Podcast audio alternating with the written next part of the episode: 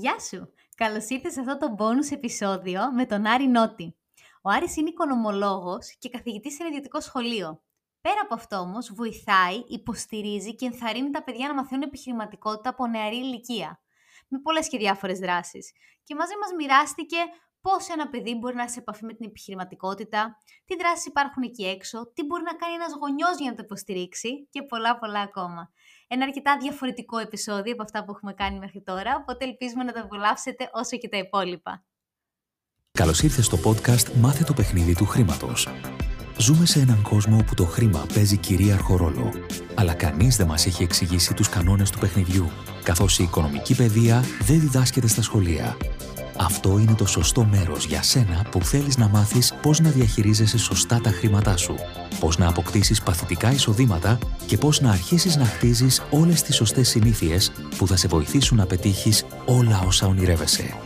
Παρέα με την Αλεξία Βασδέκη και τον Αλέξιο Βανδόρο θα δούμε όλα αυτά και πολλά ακόμα. Γιατί το παιχνίδι του χρήματος είναι τελικά το παιχνίδι της ζωής. Γεια σου Άρη, καλώς ήρθες ε, στο podcast «Μάθε το παιχνίδι του χρήματος». Ευχαριστούμε πάρα πολύ για το χρόνο και που είσαι εδώ πέρα. Εγώ σας ευχαριστώ πάρα πολύ για την πρόσκληση. Ε, πριν ε, ξεκινήσεις να μας συστηθείς και να μας πεις μερικά πράγματα για όλα αυτά τα υπέροχα που κάνεις και κάνετε, ε, μια μικρή εισαγωγή από εμάς. Η αλήθεια είναι ότι σε αυτό το podcast ε, έχουμε επιλέξει να επικοινωνήσουμε με τους ανθρώπους εκεί πέρα έξω ανεξαρτήτως ηλικίας.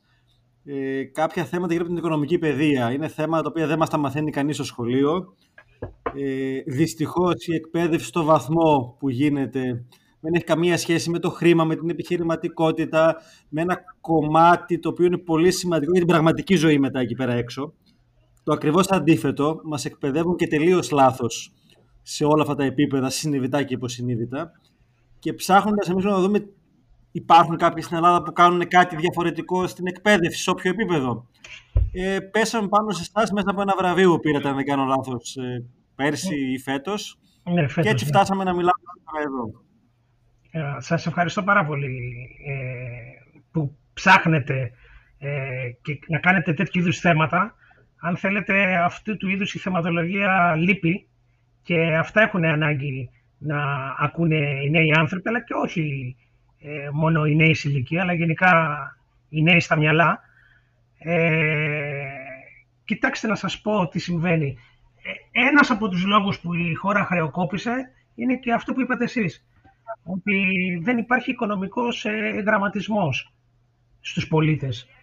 Αυτό είναι αποτέλεσμα ε, ενός εκπαιδευτικού συστήματος το οποίο έχει δομηθεί ε, σύμφωνα με τις ανάγκες μιας άλλης εποχής.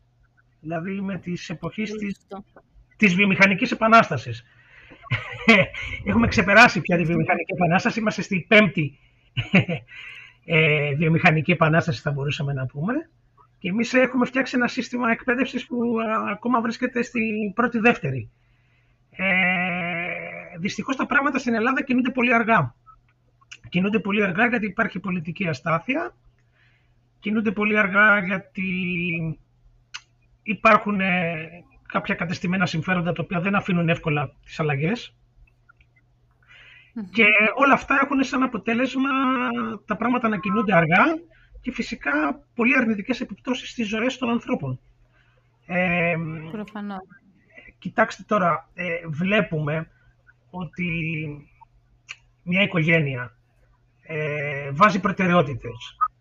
Και πολλές φορές μέσα στις προτεραιότητες της είναι να πάρει ένα καινούργιο αμάξι, να πάει διακοπές. Και δεν είναι προτεραιότητά της ότι πρέπει να επενδύσει στην εκπαίδευση των παιδιών. Ε, αυτό το βλέπω. Το βλέπω καθημερινά γύρω μου.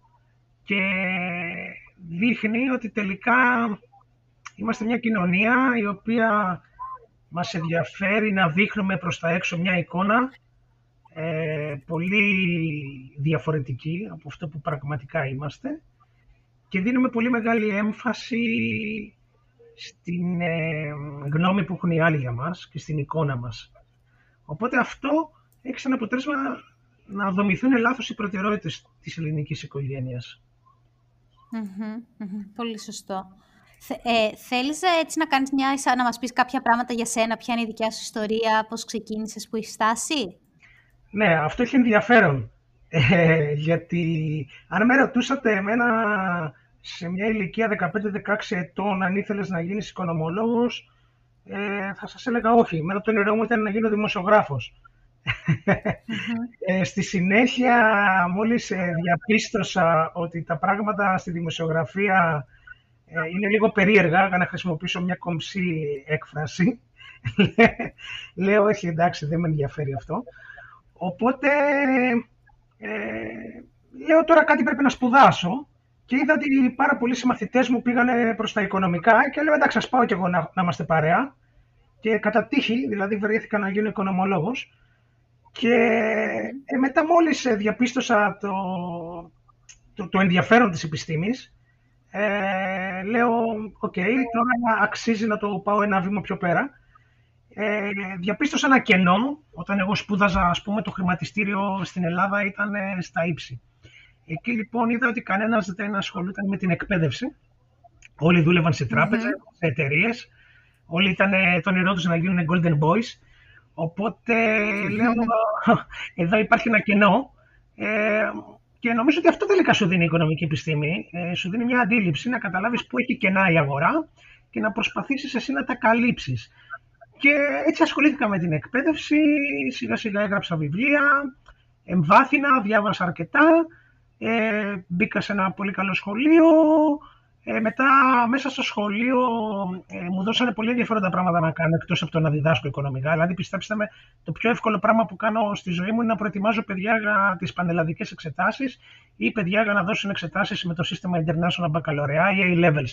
Αυτό είναι το πολύ εύκολο κομμάτι. Το δύσκολο είναι όταν μου ανέθεσαν κάποτε να κάνω στα παιδιά επαγγελματικό προσανατολισμό ε, ή όταν μου ανέθεσαν τον όμιλο επιχειρηματικότητα στο σχολείο, που εκεί έπρεπε να ε, συμμετάσχουμε στο διαγωνισμό του Junior Achievement ε, προκειμένου να, ε, να διακριθεί το σχολείο μας σε ένα διαγωνισμό επιχειρηματικότητας για μαθητές.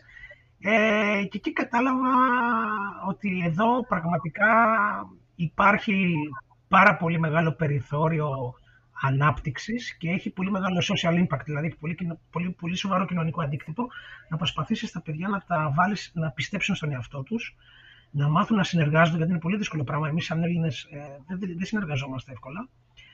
Και να μάθουν να χαίρονται που έρχονται στο σχολείο κάνοντας πράγματα τα οποία είναι έξω από την πεπατημένη, ε, βοηθώντας τα παιδιά να αποκτήσουν αυτό που ονομάζουμε thinking out of the box ε, και να πιστέψουν στις δυνάμεις τους, γιατί τα παιδιά που θα πιστέψουν στις δυνάμεις τους είναι αυτά τα οποία αργότερα θα γίνουν πολύ καλοί επαγγελματίες. Μπορεί να μην γίνουν επιχειρηματίες, πάντως σίγουρα θα έχουν μια καλύτερη αντίληψη της αγοράς.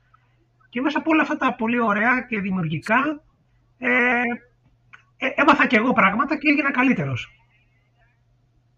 Σε αυτό, Άρη, έχεις, ε, συντονιζόμαστε πάρα πολύ, είναι η αλήθεια. Ε, εμείς γενικά πιστεύουμε και λέμε ότι η επιχειρηματικότητα γενικότερα στις πιο μεγάλες ηλικίες, ενώ αφού τελειώσει από το σχολείο ε, λέμε ότι είναι ο επιταχυντής προσωπικής ανάπτυξης. Δηλαδή, όσα σεμινάρια και αν κάνεις, ό,τι και να διαβάσεις για τον εαυτό σου και την αυτοβελτίωση, εάν δεν τα βάλεις στη δράση, δεν θα γίνουν ποτέ γνώση. Και η επιχειρηματικότητα είναι το καλύτερο πρακτικό σχολείο ουσιαστικά για να τα αφομοιώσεις αυτά. Και είναι σημαντικό και για τα παιδιά σε αυτές τις ηλικίες να αρχίσουν να, να εξοικειώνονται με κάποιες έννοιες και ας είναι και επί χάρτου ακόμα. Ε, απόλυτα σωστό είναι αυτό που λέτε και εγώ θα σας έλεγα ότι η επιχειρηματικότητα είναι μια νοοτροπία την οποία πρέπει να την ξεκινάμε από πάρα πολύ μικρή ηλικία, ακόμα και από τον νηπιαγωγείο. Ε, κοιτάξτε, εμείς είμαστε μια γενιά, εγώ είμαι 46 ετών, είμαι γεννηθής του 1974. Ε, είμαστε μια γενιά η οποία μεγαλώσαμε με το όνειρο να μπούμε στο δημόσιο. Ευτυχώς δεν μπήκαμε. Ε, Σωστό. Ε, ε, αυτό, αυτό σήμερα, και αυτό το θεωρώ έτσι, το αισιόδοξο μήνυμα που πρέπει να περάσουμε, ότι σήμερα ευτυχώς μεγαλώνουμε τα παιδιά μας χωρίς να ε, έχουν αυτό το όνειρο. Ε, θέλω να πω λοιπόν ότι το δύσκολο είναι το εξής. Μια γενιά που μεγάλωσε με το όνειρο να γίνει δημόσιος υπάλληλος και κάπου να χωθεί, προκειμένου να ε, παίρνει ένα μισθό χωρίς ιδιαίτερο κόπο και σε καμιά περίπτωση οι δημόσιοι υπάλληλοι, γιατί λέω ότι δεν δουλεύουν σκληρά, δουλεύουν πάρα πολύ σκληρά πλέον. Ε, και ο Έλληνας, επειδή ακριβώς έχει φιλότιμο, ε, αν θέλετε, το δημόσιο γενικότερα στηρίζεται στο φιλότιμο των ανθρώπων. Και το έχουμε συναντήσει αυτό και στα νοσοκομεία, τα δημόσια που πηγαίνουμε και στα δημόσια σχολεία και στις δημόσιες υπηρεσίες. Ε, αλλά το όνειρό μας ήταν όσο μπορούμε να τη βγάλουμε ανώδυνα και να παίρνουμε και ένα μισθουλάκο. Ε, αυτό κατέρευσε. Κατέρευσε, χρεοκόπησε τη χώρα και τώρα αυτοί οι άνθρωποι που έχουν κάνει παιδιά πρέπει να μεγαλώσουν τα παιδιά τους με μια άλλη νοοτροπία προκειμένου να αλλάξει η δομή της σκέψης των νέων. Καταλαβαίνετε πόσο δύσκολο είναι αυτό. Γίνεται με έναν τρόπο, αν θέλετε, πολύ άκομψο, πολύ σκληρό, αλλά πιστεύω ότι στο τέλος θα είναι και αποτελεσματικός. Εγώ να σας πω, ας πούμε, σαν πατέρας τι κάνω στο παιδί μου. Ε, μου λέει ο μικρός κάθε βράδυ πριν κοιμηθεί, μου λέει... Ε, εγώ, έχω, εγώ έχω ένα γιο, ο οποίος είναι πέμπτη δημοτικού, ο, ο Λευτέρης μας. Λοιπόν, okay. ε, ο Λευτέρης έχει πολύ πλάκα, κάθε βράδυ για να κοιμηθεί θέλει παραμύθι. Τι να κάνω, όσο κουρασμένος και αν είμαι, εγώ πρέπει να πω παραμύθι στο παιδί. Οπότε ε, του εφήβρα ε, μια ιστορία, γιατί του αρέσει πάρα πολύ να βλέπει ε, Scrooge McDuck, ε, Donald Duck, ε, Huey Louie Dewey, τους ήρωες εκεί του, του Mickey. Ε, και του εφήβρα λοιπόν μια ιστορία όπου ο Huey Louie και ο Dewey ε, πήγανε διακοπές στην Ήο ε, και φτιάξανε μια σχολή σερφ. Και εκεί αρχίζω και του εξιστορώ ότι πόσο ας πούμε χρεώνουν έναν Έλληνα που έρχεται να κάνει μαθήματα σερφ, πόσο χρεώνουν κάποιον Γερμανό, κάποιον Αμερικάνο. Δηλαδή του μαθαίνω να κάνει price discrimination, δηλαδή ότι ξέρεις ας πούμε στο πελάτη ε, πρέπει να του παίρνουμε το πλεόνασμα, δηλαδή πρέπει να βλέπουμε ποιος ε, μπορεί να δώσει παραπάνω και σε αυτόν το χρεώνουμε πιο υψηλά ή ξέρω εγώ να κάνουμε εκτόσεις σε αυτούς που έχουν πιο πολλά παιδιά. Μια οικογένεια ας πούμε, με τρία παιδιά πρέπει να πληρώσει άλλο μάθημα σερφ σε σχέση με αυτή που έχει ένα παιδί. Οπότε ο μικρός με πολύ μεγάλο ενδιαφέρον ας πούμε, τα ακούει όλα αυτά ε, και τώρα με, τη, με, τη, με το COVID, ε, λέω, τώρα εδώ υπάρχει πρόβλημα. Λέω, ο Δήμος εκεί στην Ήω ζήτησε ότι πρέπει να φοράνε μάσκες, αλλά του λέω αυτό είναι, δεν είναι πρόβλημα, είναι μια ακόμα επιχειρηματική ευκαιρία. Δηλαδή του λέω θα πάρουμε μάσκες και θα τις πουλήσουν πιο ακριβά και έτσι θα βγάλουν ακόμα περισσότερο κέρδος. Και ο μικρός έχει ενθουσιαστεί με την ιστορία αυτή και τώρα πρέπει να τον πάω οπωσδήποτε στην Ήω το καλοκαίρι. Έτσι πρέπει να μεγαλώνουμε τα παιδιά μας. Να μαθήσει προσδοκίες, μετά χρειάζεται Ναι, ναι, έτσι πρέπει να μεγαλώνουμε τα παιδιά μας, βάζοντάς τους να, να, να, σκέφτονται. Σαν επαγγελματίες ε, μελλοντικοί, σαν επιχειρηματίες μελλοντικοί. Οπότε για πες λίγο εσείς καταρχάς στο σχολείο είπες ότι είναι ένα μάθημα για την επιχειρηματικότητα. Γιατί θυμάμαι και εμείς πάνω στο, mm-hmm. στη Θεσσαλονίκη, εγώ στο, στο κολέγιο στο Ανατόλια και είχαμε διά, διάφορα έξτρα τέτοια Α, είστε από τη Θεσσαλονίκη. Πολύ ωραία. ιδιωτικά έχουν σε αυτά ναι, κοιτάξτε, να σας πω κάτι. Ε, εγώ που πάω πολλά χρόνια στους διαγωνισμούς, δηλαδή φέτος είναι η 11η χρονιά, ε, μου έχει κάνει φοβερή εντύπωση ένα σχολείο ε, ειδικό, που πάνε παιδιά με ειδικές ε, δεξιότητες, ε, το οποίο συμμετείχε και βλέπα τη χαρά στο πρόσωπο των παιδιών που είχαν φτιάξει διάφορα έτσι ξυλόγλυπτα και ερχόντουσαν να τα πουλήσουν στο διαγωνισμό και μιλούσαν στο κοινό και προσπαθούσαν να δείξουν τι είναι αυτό το οποίο έχουν κάνει και χρησιμοποιούσαν, ας πούμε, αν θέλετε, τα πρώτα στοιχεία marketing. Ε, η επιχειρηματικότητα είναι χαρά. Δηλαδή, και αυτό που πρέπει να καταλάβουμε είναι ότι το κέρδος, ε, και αυτό που λέμε εμείς πολλές φορές λάθος στην οικονομική επιστήμη, λέμε σκοπός της επιχείρησης είναι μεγιστοποίηση του κέρδους. Όχι, δεν είναι πάντα η μεγιστοποίηση του κέρδους. Ε, σκοπός της επιχειρηματικότητας είναι καταρχάς να δημιουργήσουμε εμείς, να, να είμαστε, αν θέλετε, άνθρωποι οι οποίοι βιοποριζόμαστε με έναν περήφανο τρόπο, με έναν τρόπο που μας κάνει χαρούμενους το πρωί που θα ξυπνήσουμε και μας κάνει να νιώθουμε πλήρεις το βράδυ που θα πάμε να κοιμηθούμε. Αυτό είναι η επιχειρηματικότητα, είναι χαρά η επιχειρηματικότητα. Και αν ε, αυτό το βοηθήσουμε να το κατανοήσουν τα παιδιά, θα κάνουμε πιο ευτυχισμένους ανθρώπους. Ε, αλλά ξέρετε κάτι, δεν νομίζω ότι αυτό το επιδιώκει και η εκάστοτε πολιτεία να βλέπει ανθρώπους οι οποίοι είναι έτοιμοι να σταθούν στα πόδια τους. Αν θέλετε συμφέρει mm. και, λίγο, και λίγο να είμαστε ανασφαλείς. Τι, ξέρετε, κοιτάξτε λίγο τι προβάλλουν οι, οι ειδήσεις. Αυτό που έχει δύο πτυχία και ένα μεταπτυχιακό και δεν μπορεί να βρει δουλειά και δουλεύει σαν delivery. Δεν θα προβάλλουν ποτέ αυτόν που παράτησε το σχολείο και αυτή τη στιγμή είναι επιχειρηματίας και κάνει κάτι που του αρέσει και έχει μεγάλη επιτυχία. Ενώ στην Αμερική το προβάλλουν αυτό. Ε. Προσέξτε δηλαδή το αξιακό σύστημα της εκάστοτε κοινωνίας πόσο διαφορετικό είναι. Στην Αμερική, ξέρετε, έχουν πρόβλημα με, το λεγόμενο, με τους λεγόμενους school droppers. Δηλαδή, υπάρχουν πάρα πολλά παιδιά τα οποία εγκαταλείπουν το σχολείο γιατί νιώθουν ότι βαριούνται σε αυτό, δεν τους προσφέρει κάτι και έχουν πολλά περισσότερα πράγματα να κάνουν ε, ασχολούμενοι με, την, με το να αναπτύξουν την ιδέα τους. Αυτό στην Ελλάδα δεν το έχουμε δει σαν τάση. Ε, γιατί σκεφτείτε τώρα να έρθει ένα παιδί και να σου πει: Ξέρεις, μπαμπά, θέλω να κάνω, έχω μια ιδέα, θέλω να το προχωρήσω. Mm. Οπότε δεν έχω χρόνο να πηγαίνω σχολείο. Φανταστείτε τι έχει να γίνει στο σπίτι. Λοιπόν, ε... Εντάξει, στην Αμερική πλέον υπάρχει και μια τάση, είναι πλέον της μόδας ο επιχειρηματίας. Όπως ήταν παλιά ο γιατρός, ο δικηγόρος. Τώρα ναι. το entrepreneur, το οποίο επιχειρηματίας λέγεται στην Ελλάδα.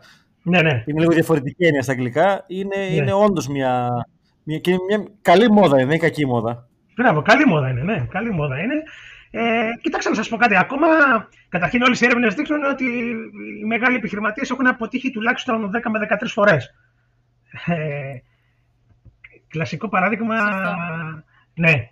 Ε, νομίζω ότι είναι αυτή η ιστορία με τον Κινέζο που, που έχει, όχι, πώς λέγεται αυτή η εταιρεία η μεγάλη, τώρα δεν ξεχνάω το όνομά της, ε, που είχε, ε, ο Τζακ λέει... με, την, με το Alibaba, ναι. Μπράβο, μπράβο.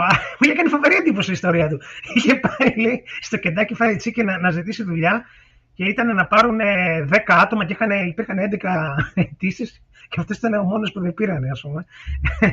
λοιπόν, ε, βλέπουμε ότι τελικά αυτό το οποίο εμείς πρέπει στα παιδιά να καλλιεργούμε είναι η πίστη στον εαυτό τους. Ότι εντάξει και η αποτυχία είναι μέρος του μαθήματος. Εγώ το, το, λέω στο γιο μου. Στη ζωή του λέω ή, ή κερδίζουμε ή μαθαίνουμε. Δεν χάνουμε ποτέ.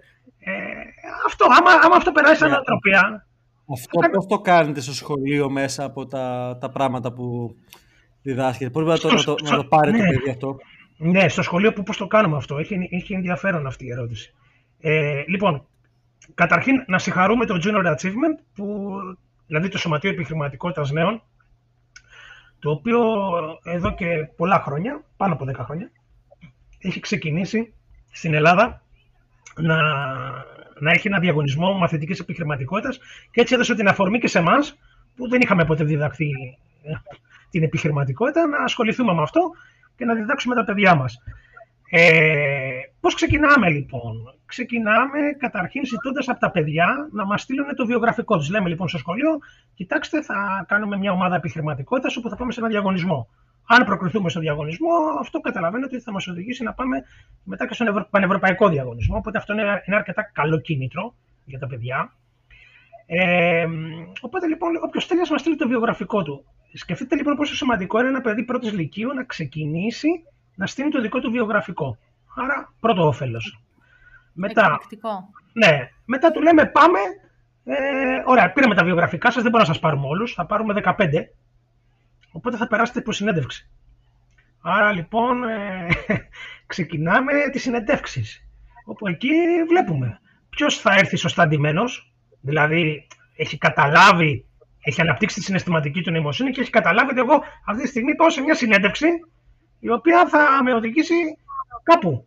Άρα, εγώ πρέπει να είμαι και σοβαρά ντυμένος και σοβαρά να τοποθετήσω το σώμα μου, δηλαδή η γλώσσα του σώματος, να προσέξω τη χειραψία μου, να προσέξω πώς θα μιλήσω. Αυτό είναι ένα δεύτερο πολύ σημαντικό μάθημα.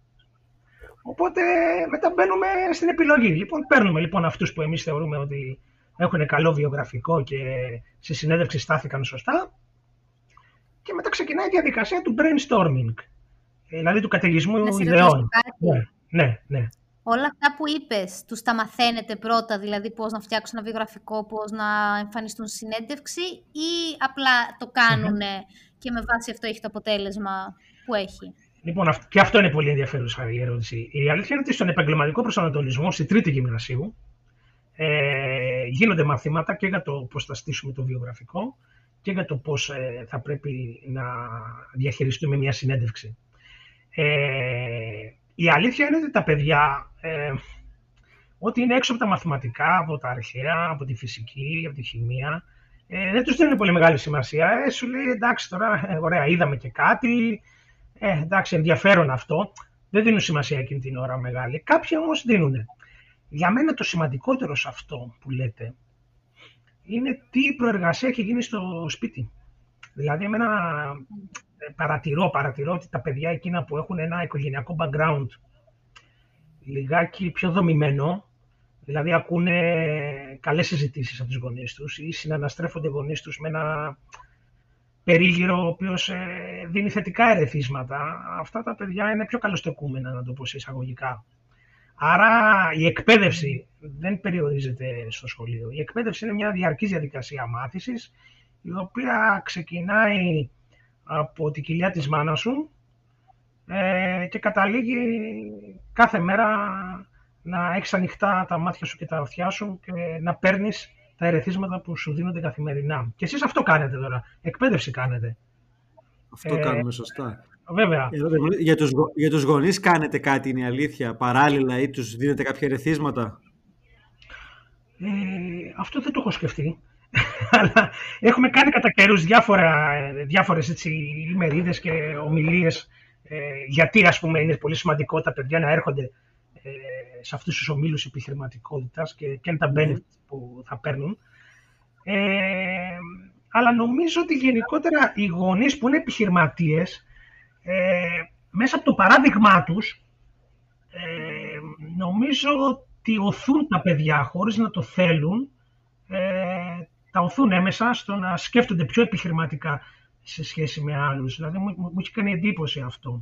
Και πάντα ε, να σας πω... Αυτό είναι μια, είναι μια αλήθεια, ναι. Άρη μου, και ναι. έχει τεράστιο ρόλο σε αυτό παίζουν οι περίφημες πεπιθήσεις. Γιατί μιλάμε πολύ για τις πεπιθήσεις εμείς και για το χρήμα μεταξύ άλλων, mm-hmm. οι οποίες χτίζονται σε πολύ μικρή ηλικία και φαίνεται ότι οι άνθρωποι μεγαλώσαν σε μια οικογένεια που είναι μέσα στην επιχειρηματικότητα ή που έχει έναν πλούτο τέλος πάντων οικονομικό, mm-hmm. έχουν πάρει τις κατάλληλες πεπιθήσεις και μπορεί να μην είναι οι πιο έξυπνοι του κόσμου, αλλά κάνουν καλές επιλογές μελλοντικά.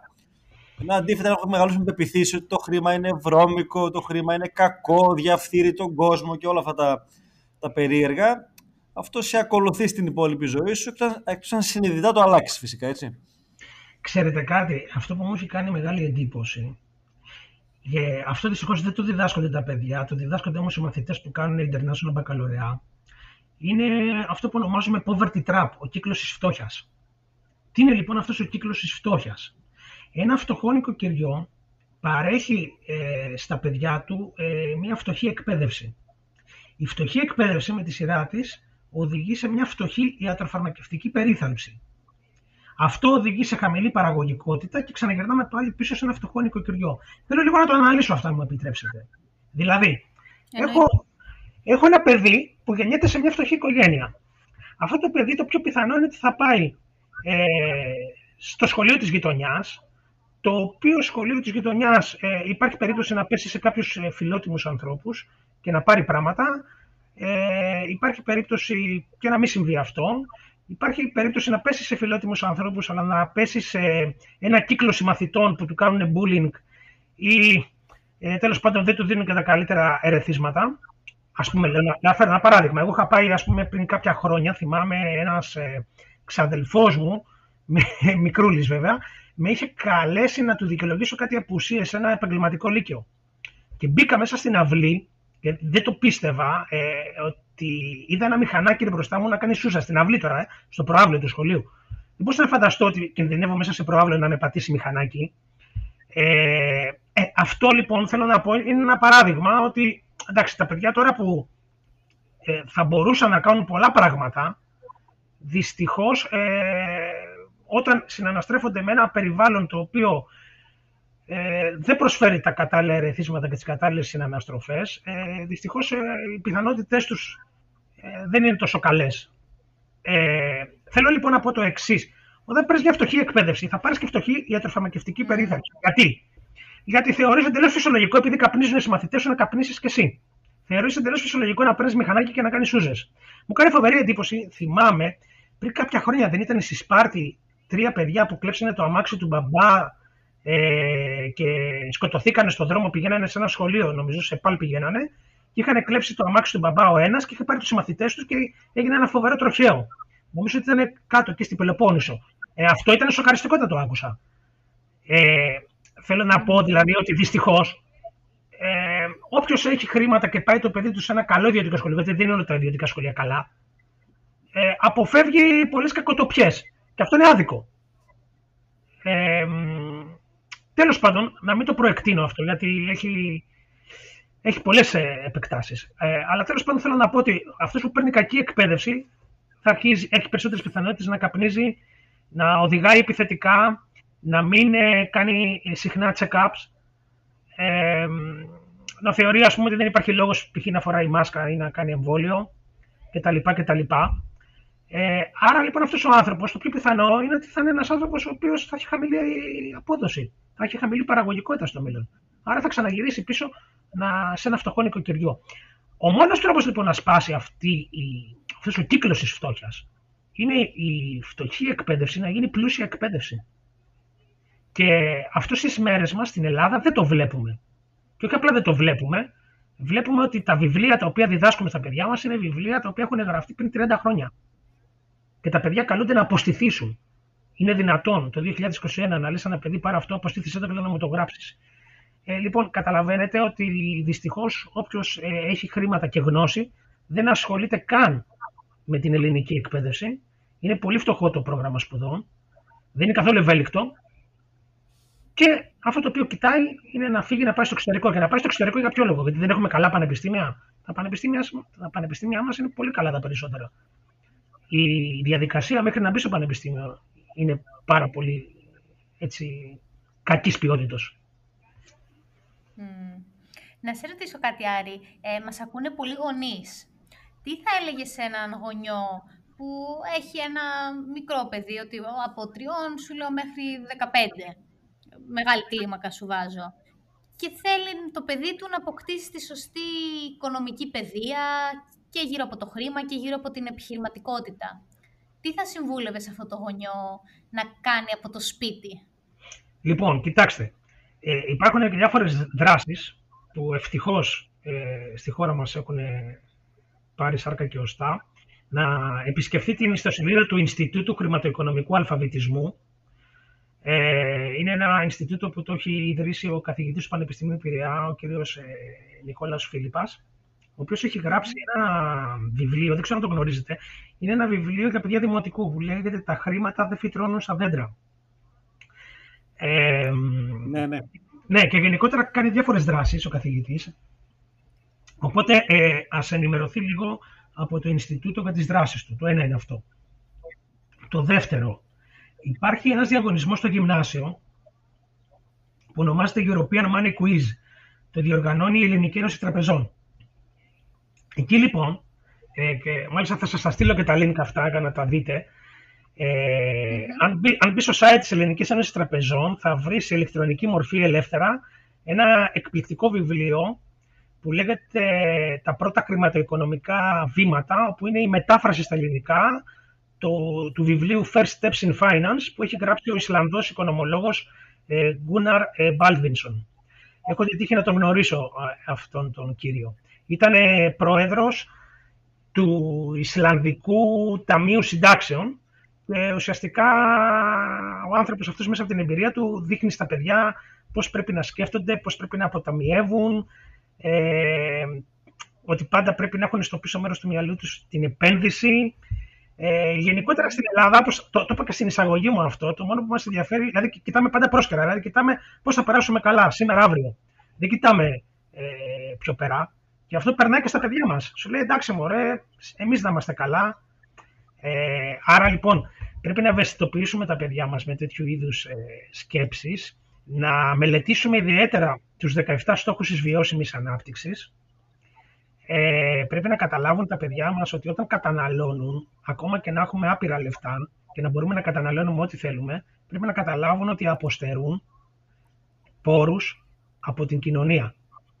Άρα λοιπόν πρέπει να καταλαβαίνουμε αυτό που ονομάζουμε environmental footprint, δηλαδή το περιβαλλοντικό αποτύπωμα που αφήνουμε κάθε φορά που καταναλώνουμε κάτι. Και να φέρω ένα απλό παράδειγμα.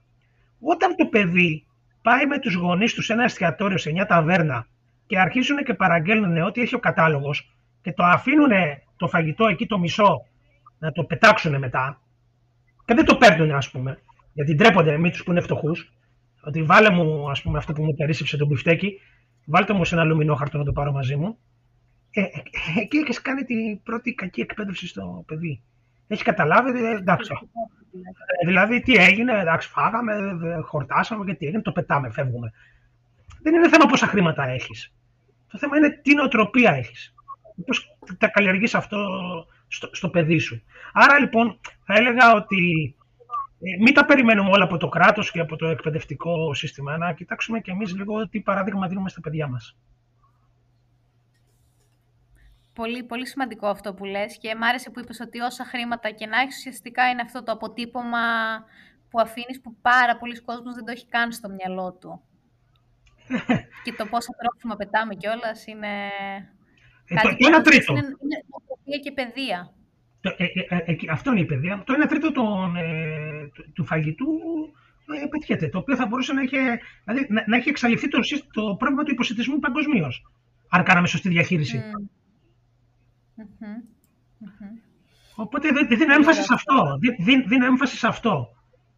Δηλαδή όλοι μας έχουμε μια ευθύνη. Ε, με ποιο άλλο τρόπο πιστεύεις ότι ένα παιδί μπορεί να μάθει επιχειρηματικότητα; Με ποιο τρόπο να μάθει επιχειρηματικότητα, ε; αυτή είναι πολύ ενδιαφέρουσα ερώτηση. Ε, θυμάμαι μικρός όταν ήμουν διακοπές στην Επίδαυρο ε, παίρναμε, μαζευόμασταν σε ομάδες, παίρναμε τα παλιά μας κόμικ, τα μαζεύαμε και κάναμε περιπτεράκια.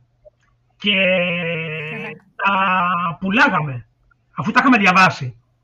Και πραγματικά δηλαδή, είχε πολύ ενδιαφέρον αυτό, ότι πουλάγαμε πολλά κόμικ. Δηλαδή βγάζαμε ωραίο χαρτζηλίκι. Εμείς κάναμε, Άρη, και, ναι. και με τα κόμικ, ε, εμείς επειδή είχαμε μια σχέση πάθους και τα, τα κρατούσαμε συλλεκτικά τέλος πάντων, ήταν μια τέτοια. Επειδή είμαστε χαλκιδικοί σε έναν οικισμό, ας πούμε έτσι μεγάλο, ναι. με αρκετά σπίτια και γνωριζόμασταν, μαζευόμασταν κάποια παιδιά και πέραμε κοχύλια από την παραλία και τέτοια, κάναμε πάνω σε χαρτόνια κάποιους σαν πίνακες και κάναμε ένα μπαζάρ το τέλος του καλοκαιριού τέλειο. και μαζεύαμε χρήματα. Τέλειο, τέλειο. Και εμείς τέλειο. κάναμε αυτό. Ε, το λέγαμε μαγαζάκια και ο καθένας ναι. πουλούσε. Ή έφτιαχνε popcorn και πουλούσε popcorn. ή έφτιαχνε, ξέρω κολλιέ, βραχιολάκια κτλ. Ή κόμιξ, όπως είπες. Ναι. Και ήταν έτσι, ήμασταν όλα τα παιδιά μαζεμένα και όντως μάθαινες από μικρός την αξία ναι. του κάθομαι, του ε, μαζεύω χρήματα, βλέπω πόσο μου είχε κοστίσει, πόσα έβγαλα τελικά. Και όταν ήμασταν μικρά, καθόμασταν και με τη μαμά στο τέλος του καλοκαιριού και είδαμε τι βγάλαμε σε σχέση με αυτά που είχαμε ξοδέψει για να πάρουμε το κόμικ ή οτιδήποτε κτλ. Και, και είναι όντως μια πολύ ωραία ιδέα αυτό. Είναι, είναι, είναι η πρώτη επαφή που έχει με το marketing. Ε; Ε, αλλά φοβάμαι ότι, ναι, φοβάμαι ότι σήμερα οι γονείς αποθαρρύνουν τα παιδιά να κάνουν κάτι τέτοιο. Και καλά, μην χαρακτηριστεί η οικογένειά μου. Τώρα βγήκε ας πούμε, ο γιος μου εμένα και πουλάει, ας πούμε, τι είναι ο γιος μου εμένα. Επέτη. Δηλαδή, βλέπετε, κακή νοοτροπία, ε, τρομερό. Ε, κοιτάξτε, να σας πω, τι μπορεί να κάνουν οι γονείς. Πέρα από το να προωθούν τα παιδιά, να, να πρέπει, δηλαδή ας πούμε, τέτοιο, τέτοιου είδους το καλοκαίρι, τέτοιου είδους πολύ απλές δράσεις. Εμένα μου έκανε εντύπωση. Α πούμε, φέτος είχα πάει σε Σύφνο, είχα δει ε, παιδάκια που το κάνανε αυτό. Δηλαδή είχαν ζωγραφίσει διάφορες πετρούλες και πουλούσαν και Μάλιστα, ένα παιδί ήρθε με, με, με πλησίασε, δηλαδή ενώ δεν πλησίαζα προς τα εκεί, ήταν αλλού ο δρόμος μου, ήρθε και με πιάσε και μου λέει: Λέτε να σας δείξουμε κάτι. Ε, τρελάθηκα, δηλαδή. Λέω: Αγόρι μου, εσύ είσαι καταπληκτικός. Δηλαδή, και κάτσα και το αγόρασα γιατί μου άρεσε αυτό που έκανε. Δηλαδή, είχε το, το θάρρος και το θράσος να έρθει να μου πει: Κοιτάξτε, εμείς τρίβετε από εδώ, λέτε από εδώ να σας δείξουμε εμείς εδώ τι κάνουμε. Ε, είναι συγκλονιστικό αυτό. αυτό είναι εκπληκτικό το να μαθαίνουν από πολύ νεαρή ηλικία τις πωλήσεις Για μένα, επειδή η επιχειρηματικότητα εννοείται ότι είναι το να μαθαίνεις από μικρός να μπορείς να κάνεις μια όποια πώληση, ακόμα και όταν τα παιδιά της τρίτης ηλικίου θέλουν να μαζέψουν χρήματα για την εκδρομή και βγαίνουν και πουλάνε ημερολόγιο ή ναι. οτιδήποτε είναι αυτό που πουλάνε, ναι. χρειάζεται να προσεγγίσουν κόσμο, να επικοινωνήσουν αποτελεσματικά, να χρησιμοποιήσουν τα, τις, τις, σωστή, τις σωστές εκφράσεις ή ό,τι είναι αυτό το pitch τους, ας πούμε, προκειμένου να πείσουν περισσότερο κόσμο, να τους δώσει χρήματα για να μπορέσουν να ολοκληρώσουν, ε, να πετύχουν το στόχο τους. Οπότε για μένα το να μαθαίνουν πώληση από τόση νεαρή ηλικία είναι πάρα πολύ σημαντικό. Πάρα πολύ σημαντικό να αφήνουν τα παιδιά τους να παίρνουν πρωτοβουλίες. Αυτό το λέω για τις μανάδες, οι οποίες ε, είναι απίστευτες. Εγώ θυμάμαι ας πούμε, τη μάνα μου όταν πηγαίναμε στο μαγαζί να ψωνίσουμε.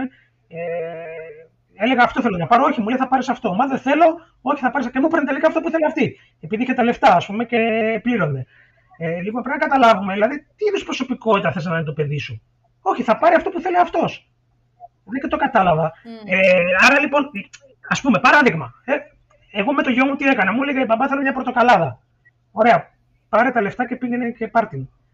Δηλαδή τον έβαζα μόνος του να πάει να ζητήσει να πάει να ζητήσει την πορτοκαλάδα και να την πληρώσει. Και μετά ε, ερχόταν μετά την επόμενη χρονιά. Τώρα ήταν πόσο, ήταν πέντε χρονών. Μου λέει μπαμπά, λέει, θέλω λέει, εγώ να σερβίρω τους καφέδες εδώ πέρα στην καφετέρια που καθόμαστε. Δηλαδή του είχε κάνει εντύπωση που βλέπει τους ανθρώπους που σερβίριζαν και πληρωνόντουσαν ας πούμε γι' αυτό και το βλέπεις ότι είχε πάρει θάρρος το παιδί, ένιωθε δηλαδή ότι το έχει και σου λέει ήθελα κι εγώ να σερβίρω καφέ. Και επειδή ήταν φίλος μου αυτός που είχε την καφετέρια εκεί που πάμε το καλοκαίρι, του λέω: Για βάλε το μικρό, του λέω να πάει εδώ πέρα στους φίλους μας, εδώ πέρα τους καφέδες. Δηλαδή για να αισθανθεί ότι, α, ξέρεις, ε, κάνει κάτι. Οι γονείς φοβούνται τα παιδιά τους να δουλέψουν. Είναι, είναι τρομερό αυτό που κάνουν. Ε, όχι, νομίζω τα παιδιά πρέπει να αποκτήσουν. Ε, ε αυτή, αυτή την εμπειρία πρέπει να την αποκτήσουν. Σε αυτό έχεις δίκιο, Άρη. Εγώ θυμάμαι ε, ο θειός μου είχαν μια βιοτεχνία με παιδικά πλεκτά στη Θεσσαλονίκη πριν το 2000 που τα διαλύσαν όλα εκεί, όλη τη Βόρεια Ελλάδα στο κομμάτι και πηγαίναμε από μικρή ηλικία, τα καλοκαιρια mm αρκετές ώρες κανονικά και ε, συσκευάζαμε, τα, τα κουμπώναμε, τα βάζαμε στις σακούλες και πληρωνόμασταν το τεμάχιο. Τελείο, το οποίο ήταν εκπληκτικό μάθημα στο να καταλάβεις την αξία του χρόνου, το πόσο mm-hmm. παραγωγικός χρειάζεται να είσαι, όχι με την ώρα, με το τεμάχιο. Κάναμε σούμα στο τέλος, τα τσεκάραμε ότι ήταν τόσα. Μια εμπειρία που έγραψε πολύ στα μετέπειτα κομμάτια. Πολύ σωστό. Α πούμε τώρα ότι. Εντάξει, το, το, εγώ κατανοώ και τους γονείς, γιατί εντάξει, ακούμε τώρα διάφορα. Νομίζω ότι το βλέπουμε και στη τηλεόραση, ότι δεν είναι και η κοινωνία μας η, πιο αθώα. Ε, και μπορεί ο άλλος να φοβάται ας πούμε, να αφήσει το παιδί του να εργαστεί. Το είναι κατανοητό. Ακόμα και σε φίλους του εντάξει, οικογενειακούς. Ε, υπάρχουν εθελοντικές δράσεις που μπορείς να κάνεις. Δηλαδή, εμένα μου έχει κάνει φοβερή εντύπωση ότι για να πάρεις απολυτήριο ας πούμε, στο International Baccalaureate πρέπει να παρουσιάσεις εθελοντικές δράσεις. Υπάρχουν. Ναι, αυτό είναι πολύ ωραίο. Θα σας πρότεινα να μπείτε στο ethelon.org. Ε, το έχει κάνει ένας φοιτητής από την ΑΣΟΕ. Ε, εκεί λοιπόν φέρνεις σε επαφή ανθρώπους που ε, θέλουν να προσφέρουν ώρες εθελοντικής δράσης με εταιρείες που ψάχνουν για εθελοντές, μάλλον με, με οργανισμούς μάλλον, με κερδοσκοπικούς που ψάχνουν για εθελοντές. Ας μπουν και εκεί να το κάνουν, ας πούμε, ας κάνουν τα ε, θεραπευτική υπασία. Ζητάνε, ας πούμε, εθελοντές για τη θεραπευτική υπασία. Η, μετά ο οργανισμός ο Μπορούμε, που παίρνει, ε, ε, παίρνει τρόφιμα από φούρνους, από εστιατόρια που τους περισσεύουν γεύματα και τα μοιράζει μετά σε ανθρώπους που έχουν ανάγκη. Ε, υπάρχουν πολλές δράσεις εθελοντικές που μπορείς να κάνεις. Αυτό είναι εξαιρετικό και το να μάθεις να προσφέρεις από νεαρή ηλικία είναι πάρα πάρα πολύ σημαντικό. Βέβαια, βέβαια. Άρα λοιπόν ε, οργανωθείτε είναι η, ναι. αν θέλετε η προτροπή μου προς τους γονείς και σκεφτείτε έξω από το κουτί. Άλλη μία ερώτηση σε σχέση με αυτό. Επειδή στο, στο σχολείο σας σύστημα, έτσι όπως είναι δομημένο, μαθαίνουμε ότι το να κάνεις λάθος είναι κακό. Mm. Παίρνεις 19 στα 20 και είσαι γιατί δεν πήρα 20 και είναι με κόκκινο το ένα λάθος αντί να εστιάζουμε στα σωστά, 19 σωστά ας πούμε. Ε, και στην, όπως πολύ ωραία λες και εσύ στο γιο σου, στην επιχειρηματικότητα και στον έξω κόσμο, το να κάνεις λάθος δεν είναι κακό, είναι κάτι που έχει να σε εξελίξει, έχεις να μάθεις από αυτό. αλλά έχουμε μεγαλώσει και έχουμε μεγαλογηθεί το να φοβόμαστε τα λάθη και να μην θέλουμε να κάνουμε λάθη. Πώς μπορεί αυτό ένας γονιός και πώς εσύ, σαν γονέας, αυτό προσπαθείς να το αλλάξεις κάπως σε σχέση με αυτό που μαθαίνουν τα παιδιά στο σχολείο; Λοιπόν, ο γονιός για ποιο λόγο θέλει το παιδί του να πάρει 20, γιατί θέλει το καλό του παιδιού του ή θέλει να πενευτεί που το παιδί του πήρε 20. Ξεκινήσουμε από, από εκεί. Γιατί ο γονιός που θέλει το καλό του παιδιού του δεν θα του πιέσει ποτέ να πάρει 20. Αυτό είναι το τραγικό. Ότι θέλουμε να μπει το παιδί μας στο πανεπιστήμιο για να κάνουμε ένα τραπέζι και να κεράσουμε τους φίλους μας και να τους πούμε να κοιτάξει το παιδί μας πέτυχε. Και τι έχει κάνει; Για να πετύχει το παιδί του στο πανεπιστήμιο, τον έχει κόψει από τον αθλητισμό στην πρώτη Δευτέρα Γυμνασίου, γιατί δεν έχει χρόνο το παιδί να διαβάσει, γιατί πρέπει να πάει στο φροντιστήριο ή να κάνει ιδιαίτερο. Τον έχει κόψει από τις πολιτιστικές δράσεις και έχει κάνει ένα παιδί υπέρβαρο, το οποίο δεν έχει αυτοπεποίθηση, αλλά είναι πάρα πολύ καλός μαθητής. Μπράβο του. Αν νομίζει ότι αυτός θα πετύχει, μάλλον δεν έχει καταλάβει τι συμβαίνει στην αγορά εργασίας. Στην αγορά εργασίας, όπως είπες και εσύ πολύ σωστά πριν, όλα είναι πώληση. Εγώ αυτή τη στιγμή δεν είμαι καθηγητής, είμαι πολιτής ενός μαθήματος. Και αν τα παιδιά είχαν δικαίωμα να επιλέξουν ποιο καθηγητή θα τους κάνει μάθημα οικονομικών, θα επέλεγαν πάλι εμένα. Γιατί εγώ μπορώ να τους το πουλήσω πολύ καλύτερα από κάποιον άλλον. Αν αυτό λοιπόν το καταλάβουν, εγώ όταν μπαίνω μέσα στη τάξη, έχω προσέξει τι θα φορέσω. Γιατί εγώ είμαι παράδειγμα για τα παιδιά εκείνη την ώρα. Έχω προσέξει το σώμα μου, το καλοκαίρι τρέχω ε, με τις ώρες. Το σώμα μου να μην ξεφύγει και να είμαι σε μια αρμονία. Γιατί το κάνω αυτό. Εκπληκτικό Εκπληκτικό. Το κάνω γιατί πολύ απλά είμαι ένα πρότυπο για τα παιδιά. Άρα είναι θέμα συναισθηματικής νοημοσύνης. Πώς εγώ μπορώ να έρθω να μιλήσω στα παιδιά για συναισθηματική νοημοσύνη, όταν εγώ ο ίδιος έχω έρθει ε, το πρωί στο σχολείο και δεν έχω πλύνει τα δόντια μου, ε, δεν έχω φορέσει άρωμα, δεν έχω φορέσει τα ρούχα εκείνα τα οποία θα δημιουργήσουν θετικά συναισθήματα στα παιδιά. Πού πάω; Λοιπόν, αυτά είναι απλά πράγματα τα οποία απλά Εντάξει. Ναι. Θα έπρεπε να ήταν απλά. Θα έπρεπε δηλαδή να ήταν αυτονόητα. Ε, ε, ε, αυτά είναι που πρέπει να καταλάβει ο εκπαιδευτικός και να καταλάβει την κοινωνική του ευθύνη. Ότι μπαίνει μες στη τάξη και το παιδί δεν περιμένει να του μάθεις μαθηματικά, φυσική, οικονομικά. Περιμένει και άλλα πράγματα. Περιμένει να τον εμπνευσει Πολύ σωστό. Άρα ο καθένας μας έχει μια κοινωνική ευθύνη. Εννοείται. Ε, αυτό ήταν από την πλευρά των καθηγητών και δασκάλων και υπέροχο όλο αυτό το παράδειγμα που είσαι για σένα. Μπορεί πολλοί κόσμος να εμπνευστεί από αυτό και ό,τι δουλειά και αν κάνει, η αλήθεια είναι. Δεν ακριβώς, ακριβώς, ακριβώς. Ό,τι δουλειά και αν κάνει. Από το σπίτι τι θα μπορούσε να κάνει ένας γονέας; Δηλαδή εσύ που λες, είπες ότι λες το γιο σου, πώς το είπες, ότι κάθε τι είναι ένα μάθημα ή... Ε, του λέω στη ζωή, του λέω ή, ή κερδίζεις ή μαθαίνεις. ένα από τα δύο συμβαίνει. Λοιπόν, κοιτάξτε να σας πω τι πρέπει να κάνουν οι γονείς. Ε, καταρχήν πρέπει να χαλαρώσουν λίγο. Ε, και να κοιτάξουν λιγάκι να περνάνε καλά και οι ίδιοι και τα παιδιά τους. Ε, και να δούνε τι είναι αυτό το οποίο ευχαριστεί τα παιδιά τους, τι είναι αυτό το οποίο περνάει η ώρα ευχάριστα; Και το παιδί τους δεν καταλαβαίνει καν ότι περνάει η ώρα. Και να προσπαθήσουν εκεί να το καλλιεργήσουν αυτό. Δηλαδή, σταματήστε να κόβετε τα παιδιά σας από τον αθλητισμό. Ακόμα και όταν θα πάνε στη τρίτη ηλικίου. Σταματήστε να τους κόβετε τον αθλητισμό. Είναι έγκλημα. Σταματήστε να, να τα σταματάτε από τον πολιτισμό. Αφήστε τα παιδιά σας να δημιουργήσουν. Μόνο έτσι θα καλλιεργήσουν ε, τις δεξιότητές τους. Και πιστέψτε με ότι στην αγορά εργασίας, αν θέλεις να πετύχεις, πρέπει να έχεις δεξιότητες. Δεν είναι αρκεί να έχεις γνώσεις. Και οι δεξιότητες καλλιεργούνται. Και η ηγεσία καλλιεργείται. Ε, και σταματήστε να κόβετε τα φτερά στα παιδιά σας. Δηλαδή ότι εσείς είστε που τα ξέρετε όλα και ότι όχι θα το κάνεις αυτό γιατί στο είπε πατέρας σου. Όχι, δεν θα το κάνει αυτό το παιδί επειδή το είπε πατέρας σου. Θα το κάνει το παιδί αυτό γιατί έχει καταλάβει ότι αυτό που τελεί είναι σωστό. Όχι επειδή είσαι ο πατέρας του και η μάνα σου. Λοιπόν, λιγότερος νευρωτισμός, ε, περισσότερη πραγματική αγάπη για τα παιδιά και λιγάκι να χαλαρώσουμε. Γιατί ε, ε βλέπω πολύ άσχημα πράγματα από τους γονείς. Δηλαδή, ε, βάζεις τα παιδιά.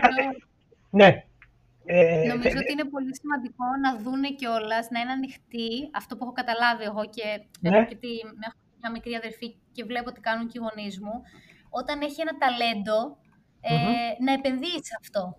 Δηλαδή, αν βλέπεις ότι είναι πολύ καλό στη γραφική, στη μουσική, σε οτιδήποτε, ναι. δώσε χώρο στο παιδί σου να το κάνει αυτό και να το εξελίξει και να το αναπτύξει. Βέβαια, βέβαια.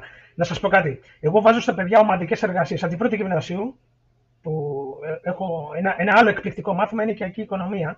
Τέλος πάντων, εγώ το κάνω με έναν τρόπο που ασχολούμαι με τη βιώσιμη ανάπτυξη. Δηλαδή, προσπαθώ να τους μάθω λίγο ε, τα πρώτα τους οικονομικά βήματα και γενικότερα η βιωσιμότητα, ξέρετε, έχει πάρα πολλά πράγματα. Δηλαδή, είναι από, τη, από το personal finance μέχρι τους ε, στόχους της βιώσιμης ανάπτυξης και το πώς διαχειρίζομαι ας πούμε, τη, τα θέματα της διατροφής που είπαμε πριν. Ε, λοιπόν, βάζω στα παιδιά ομαδικές εργασίες. Ε, έρχονται λοιπόν κάποιοι πιτσιρικάδες, στάνταρ αυτό, στο τέλος της ώρας. Κύριε, εγώ δεν θέλω να την κάνω, θέλω, θέλω, θέλω να την κάνω μόνος μου. Αν την κάνεις μόνος σου, αγόρι μου, δεν, δεν θα βαθμολογηθείς, οπότε εσύ θα χάσεις. Οπότε ψάξε και βρες ε, με ποιον θα κάνεις την εργασία σου. Λοιπόν, εντάξει, το παιδί έτσι έχει μάθει, αυτό λέει. Παίρνει τηλέφωνο ο γονιός. Προσέξτε τώρα. Ε, ξέρετε, κύριε Νότι, ε, θα ήθελα το παιδί να το κάνει μόνος του. Ο γονιός τώρα. Όχι, κυρία μου, δεν θα το κάνει μόνος του το παιδί. Γιατί ο δάσκαλός του λέει ότι πρέπει να το κάνει με ομάδα. Μα λέει, ξέρετε, δεν ε, βρίσκει ομάδα. Να του βρω εγώ ομάδα.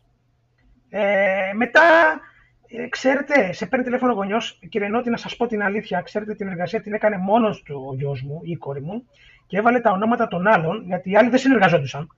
Το λέει αυτό ο γονιός τώρα, ε. Λοιπόν, καταλαβαίνετε ότι το πρόβλημα ξεκινάει μέσα από το σπίτι. Όταν ο γονιός ο ίδιος δεν προωθεί την ομαδική συνεργασία, καταλαβαίνετε ότι το παιδί πώς θα λειτουργήσει ομαδικά. Ένας ατομιστής θα είναι, ο οποίος νομίζει ότι είναι το κέντρο του κόσμου και ο οποίος νομίζει ότι παίρνοντας πτυχία, όλη η αγορά εργασίας αυτόν περιμένει. Αυτή είναι η σκληρή πραγματικότητα. Σωστά και, και σε αυτό δύο πράγματα και από εμένα. εγώ είμαι λίγο πιο φρέσκος γονιός, είναι αλήθεια. Τα δικά μου είναι μικρά. Είναι τέσσερα παρά, δύο παρά και τώρα περιμένουμε και την τρίτη. Να σου ζήσω. Ε, να είσαι καλά. Και ήδη με τις γνώσεις που έχω κι εγώ, ήδη μαθαίνουμε, παίζουμε εκεί με τους κουμπαράβε, με τα τα χρήματα με τα μπακάλικα, με όλα αυτά, είναι, έχεις όλες τις ηλικίες πράγματα να κάνεις. Σωστά. Ε, και πραγματικά προς όλους τους γονείς, για να κλείσουν μια θετική χρειά, ε, όποιος ταρακουνήθηκε από αυτά που άκουσες σήμερα, το οποίο είναι πολύ θετικό, δεν χρειάζεται αυτομαστίγωμα στο τι λάθη έχω κάνει μέχρι τώρα, απλά να δει από εδώ και πέρα ο καθένας ε, πώς μπορεί να κάνει πράγματα διαφορετικά. Ποτέ δεν είναι αργά. Πολύ σωστή παρατήρηση. Αυτό. Πολύ σωστή παρατήρηση. Αυτό είναι. Ε, εντάξει, και οι περισσότεροι γονείς τι έχουν σαν πρότυπα, τους γονείς τους, τους δασκάλους τους. Ε, αλλά γενικότερα... αυτό, το οποίο, αυτό, το οποίο, αυτό το ναι. οποίο λέμε και εμείς το, το αποφασίζουμε τα σεμινάρια στην προσωπική ανάπτυξη είναι ότι είμαστε ναι. θύματα θυμάτων. Έτσι. Τι έκανε Σωστό. ο μπαμπάς, τι έκανε ο παππούς, τι έκανε ο προπάπου. Το θέμα είναι, όπως το είπες πολύ ωραία εσύ, να κλείσει αυτός ο κύκλος σε μένα, να μην συνεχιστεί παρακάτω. Σωστό είναι αυτό. Σωστό. Και λιγότερο ανταγωνιστική. Δεν υπάρχει λόγος. Mm. Δεν υπάρχει λόγος. Τι ωραία. Ε, σε ευχαριστούμε πάρα πολύ. Άρα ήταν μια πολύ διαφορετική συζήτηση από αυτά που έχουμε κάνει μέχρι τώρα. Και επειδή η αλήθεια είναι ότι όλα ξεκινάνε από τη νέα γενιά που λέμε, πόσο σημαντικό είναι αυτά να τα παθαίνουμε από μικρή, οπότε σε ευχαριστούμε και για τη συνεισφορά σου, γιατί κάνεις κάτι αρκετά διαφορετικό και μπράβο σου, και για όλα αυτά που μοιράστηκες σήμερα μαζί μας. Εγώ σας ευχαριστώ για την πρόσκληση, ειλικρινά. Ε, πραγματικά το χάρηκα και αν μπορέσουν κάποιους ανθρώπους να τους εμπνεύσουμε από αυτά που άκουσαν, θα ήταν πολύ θετικό. Ακόμα και έναν. Ε, κοιτάξτε, μακάρι και άλλοι άνθρωποι να ασχολούνται με τέτοιου είδους θέματα που ασχολείστε. Γιατί πραγματικά αυτό που κάνετε εσείς ε, έχει...